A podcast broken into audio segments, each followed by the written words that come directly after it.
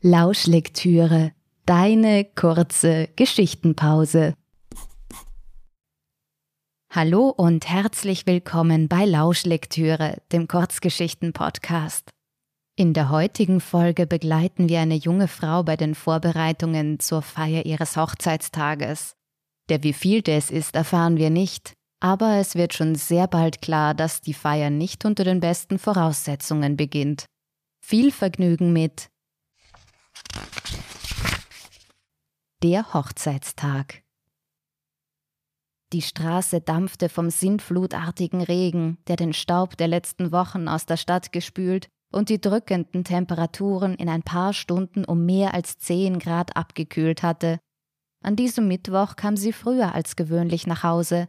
Eine Haarsträhne hatte sich aus ihrem strengen Dutt gelöst und taumelte vor ihren Augen hin und her, als sie den Schlüssel ins Schloss stecken wollte, was sich, beladen mit Regenschirm, Laptop und Handtasche, sowie zwei großen Plastikbeuteln eines edlen asiatischen Restaurants als gar nicht so einfach herausstellte. Ausgerechnet am rechten Arm hing die Tasche, in der sich die zwei Flaschen Sake befanden. Das Gewicht zog ihren Arm immer wieder herunter und sie verfehlte nun schon zum dritten Mal das Schlüsselloch. Sie fluchte etwas Unverständliches, nahm noch einmal ihre ganze Kraft zusammen und zog den bereits zitternden Arm nach oben. Endlich! Sie drehte den Schlüssel herum und stieß mit dem Fuß die Tür auf. Ein rascher Blick auf die Wanduhr verriet ihr, dass es kurz nach fünf war. Während sie den Vorraum durchquerte, entledigte sie sich im Gehen ihrer Pumps, was sie mit einem erleichterten Seufzen kommentierte. Barfuß ging sie mit raschen Schritten weiter in die Küche, wo sie mit deutlich weniger Achtsamkeit, als es das Essen des dekorierten Sushi-Kochs verdient hätte, eben dieses im Kühlschrank verstaute. Ihre Lippen wurden spitz, als sie das Frühstücksgeschirr bemerkte, das sich am Küchentisch stapelte. Sie ließ ihren Blick durch den Raum schweifen. An der Wand leuchtete ihr ein hellroter Marmeladefleck entgegen, darunter lagen Scherben verstreut, die zusammen einen ebenso dekorativen wie teuren Teller ergaben, daneben, wie achtlos weggeworfen, eine angebissene Semmel. Die Zeit in der Küche schien wie stehen geblieben, dabei kam es ihr so vor, als wäre seit diesem Morgen eine Ewigkeit vergangen. Nach einem erneuten, unruhigen Blick auf die Uhr räumte sie hastig den Tisch auf und putzte den Boden. Danach tupfte sie vorsichtig mit einem feuchten Tuch über den Fleck an der Wand. Zufrieden begutachtete sie ihr Werk. »Aus den Augen, aus dem Sinn«, murmelte sie zufrieden. Ein eindringliches Piepsen riss sie aus den Gedanken. Sie zog das Handy aus der Handtasche und eilte, den Blick auf das Display gesenkt, ins Schlafzimmer. »Das haben wir doch dreimal besprochen«, beschwerte sie sich laut. Ihre Finger huschten in atemberaubender Geschwindigkeit über die Buchstaben auf der Tastatur. »Nicht unter fünf Prozent gehen«, tippte sie knapp und klickte auf Senden. Da erregte ein neues E-Mail ihre Aufmerksamkeit. Sie stolperte über eine Teppichfalte, als sie hochkonzentriert die Nachricht ihrer Chefin las. »Ich hab dir doch gesagt, dass ich heute ausnahmsweise früher gehen muss«, zischte sie wütend. Kurzerhand leitete sie die Nachricht kommentarlos ihrer Assistentin weiter, schaltete ihr Handy auf lautlos und legte es auf der Schlafzimmerkommode ab. Dann öffnete sie die oberste Lade und zog eine dünne Schachtel hervor, die sie unter ein paar T-Shirts versteckt hatte. Sie löste die Masche und hob den Deckel auf. Eine rote Spitzenunterwäsche leuchtete ihr entgegen. Gedankenverloren strich sie über den sanften Stoff, dann warf sie einen Blick auf die Uhr, atmete tief durch und ging ins Badezimmer. Sofort bemerkte sie, dass es dort unangenehm kühl war. »Wie kann ein normaler Mensch so oft auf eine solche Kleinigkeit vergessen?« beschwerte sie sich lauthals und schlug das Fenster zu. Die rote Unterwäsche in ihrer Hand schien sie zu ermahnen. »Ja, ich weiß, alles nicht so schlimm, es ist nur eine Kleinigkeit«, sprach sie zu den Dessous und legte sie auf den Hocker neben der Dusche. Als sie ihre Bluse aufknöpfte, musterte sie sich kritisch im Spiegel.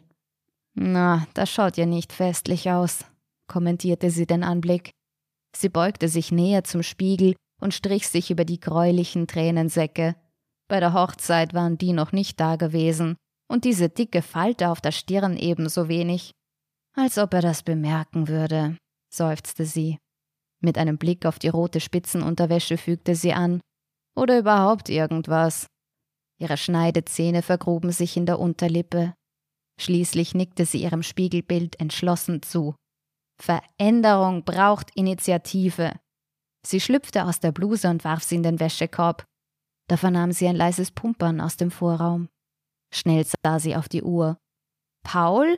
Meintest du nicht vor sieben schaffst du's heute nicht?« »Paul?« Kopfschüttelnd schlüpfte sie aus der nachtblauen Bleistifthose. Wieder fiel ihr Blick auf die leuchtend rote Unterwäsche.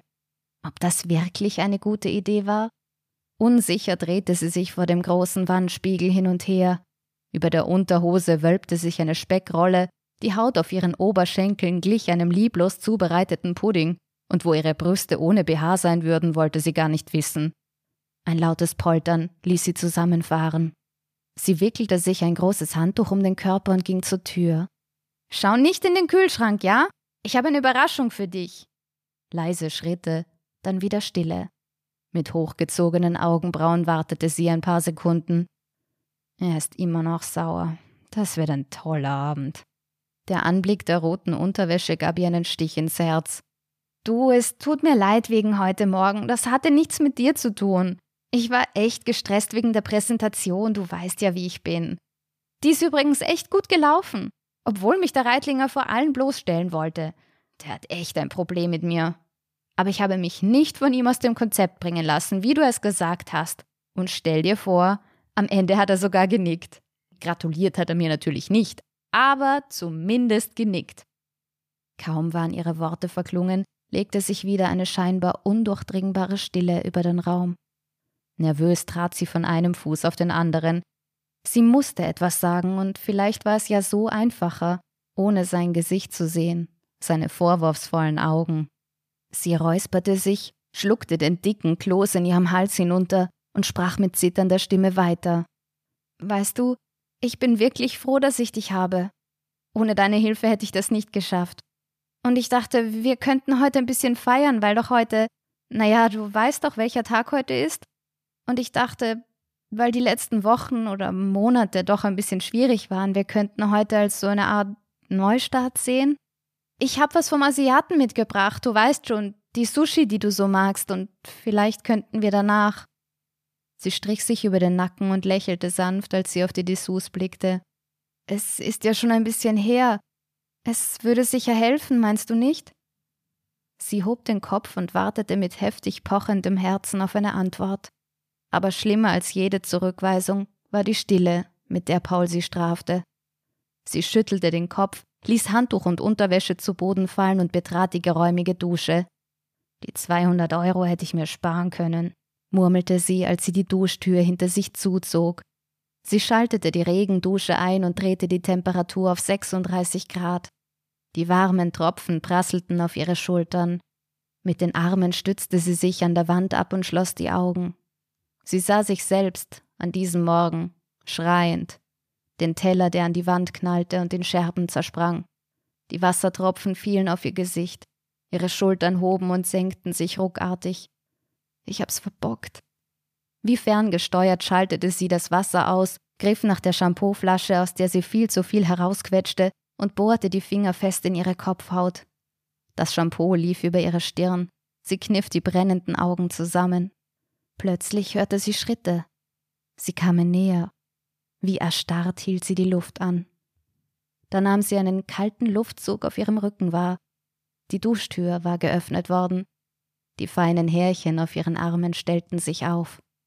»Paul?« Ein warmer Hauch streifte ihren Nacken. »Willst du mir Gesellschaft leisten?« Ein Fingerstrich über ihren Hals. »Deine Fingernägel sind ganz schön lang geworden«, sagte sie lächelnd und wollte nach seiner Hand greifen, aber sie fasste ins Leere. Sie rieb sich das Shampoo aus den Augen und drehte sich um. Außer ihr war niemand in der Dusche. Die Tür stand offen. Sie spürte, wie ihre Backenzähne knirschend aneinanderrieben. Mit einer harschen Bewegung schlug sie die Tür zu, drehte das Wasser wieder auf und spülte das Shampoo aus den Haaren. »Deck wenigstens den Tisch! Die Küche hab eh ich schon aufgeräumt«, rief sie wütend. Plötzlich bemerkte sie, dass Buchstaben auf den dampfbeschlagenen Duschtüren sichtbar wurden. Drei Worte standen in Großbuchstaben direkt in ihrer Augenhöhe. Ich will dich. Ein erleichtertes Lächeln umspielte ihr Gesicht. Von freudiger Erregung erfasst, griff sie zum Rasierer und fuhr mit raschen Bewegungen über Achseln und Beine. In der Eile merkte sie nicht, dass sie sich am Knie schnitt. Blut lief über ihr rechtes Schienbein, vermischte sich mit dem Wasser und verschwand hellrot im Ausguss. Schließlich riss sie die Duschtür auf, wickelte sich in ein großes Handtuch und riss ein kleines vom Halter. Sie beugte sich hinunter, schlang das Tuch um ihre Haare und richtete sich schwungvoll wieder auf. Dabei fiel ihr Blick auf den Badezimmerspiegel. Sie erstarrte. Auch dort war ein Wort in Großbuchstaben in den Dampfbeschlag geschrieben worden. Töten. Die Nachricht war komplett. Langsam drehte sie sich um. Fassungslos starrte sie auf eine rote Blutlache, die sich vor der Badezimmertür gebildet hatte. Darin lag, wie weggeworfen, eine Hand. Ein goldener Ehering glänzte am Ringfinger. Ihr Körper begann zu glühen. Ihr Mund war von einer Sekunde auf die andere staubtrocken. »Paul?« würgte sie hervor. In diesem Moment hörte sie, dass sich langsame, schwere Schritte dem Badezimmer näherten.